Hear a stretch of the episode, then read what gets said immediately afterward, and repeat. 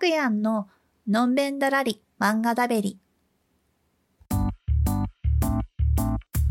あくやんです。こんにちは。2020年ももう終わりますね。うん。思うことはいっぱいありますが、とりあえず、えー、今回紹介するのはコンビニオブザ・デッドです。これは Twitter でおなじみ100日間連載漫画企画の一つですね。100日間後にほにゃららみたいなやつ。うん。おそらく2020年末にちょうど100日目を迎える感じの進行になっているものかなと思います。というわけで、ま、まず、まだあの、連載中です。はい。物語は、ある町のとあるコンビニから始まります。主人公の女子高生ひのちゃんがコンビニバイトでダラダラしていた時のこと店長が見当たらないなぁと思って周辺を見渡すとコンビニの外でゾンビ化している店長の姿が。すぐさまコンビニの扉をバタンと閉めます。ゾンビとなった店長の手から免れたものの街中がどうやらゾンビ化しているっぽい。第1話の最後には、救助まで残り99日と書かれています。100日間コンビニに引きこもって生き抜くお話な感じですね。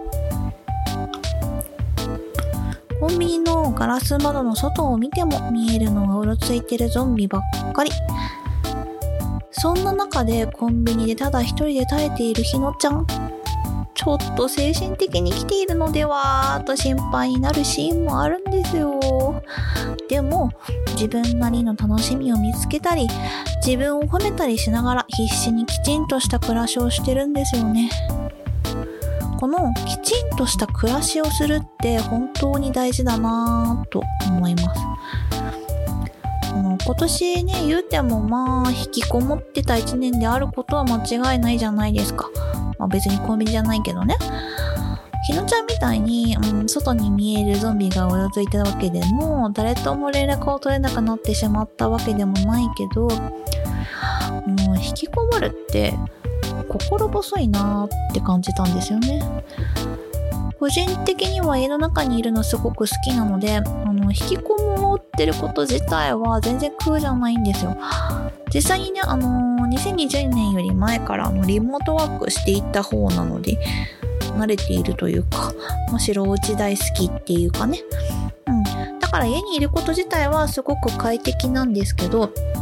うん、家にずっといるって、うん、どこにもつながらない気がして心細い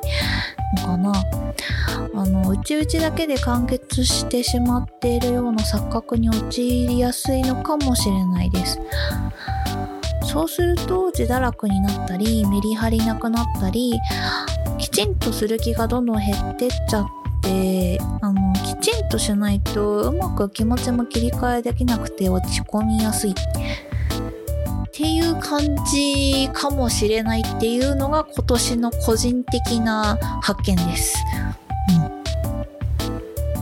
うん。でも、ひのちゃんは、そんな自分より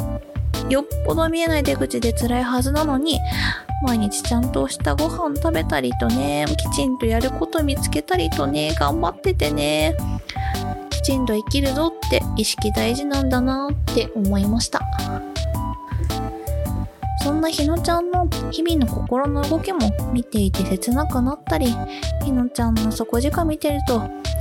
どんどんと話に引き込まれていきます。そして日々、その日その日をどう生きているかが描かれた話が更新されているんですけど、まあ、あの、ゾンビとね、あの、戦ってるゾンビが周りに溢れているような世界で生きている話、すごい作り込まれた世界観なんですけど、それが毎日更新されているって作者さんやばくないっすか？まあ、この話自体がすごい面白いので、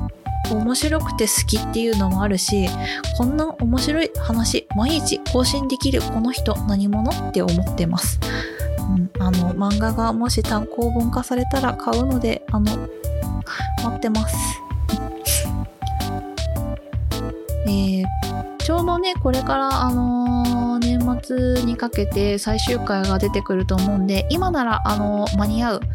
あの、連載に追いつけると思うので、あの、今、ぜひ読んでほしい。そして、あの、最終回のね、わからない。どんなが最終回になるかわからないけど、まあでも少なくとも、あの、ね、一番最初に出だしが90まで残り99日っていう風に言ってたので、まあ、最後は救われると信じてみんなであの楽しい最終回を迎えて2020年をいい感じに終えようぜっていうそのためのこの年末ギリギリのご紹介になりました。はい。ね。というわけで、あの、気軽にね、ツイッターで、あの、全部無料で今のとこ気軽に読めるんで、はい。楽しみください。あ、ツイッターではですね、あの、コンビニオブザ・デッドであの検索してもらうと多分出てくると思います。というわけで、今回は、というか、今年はここら辺で。それではまた来年、良いお年を。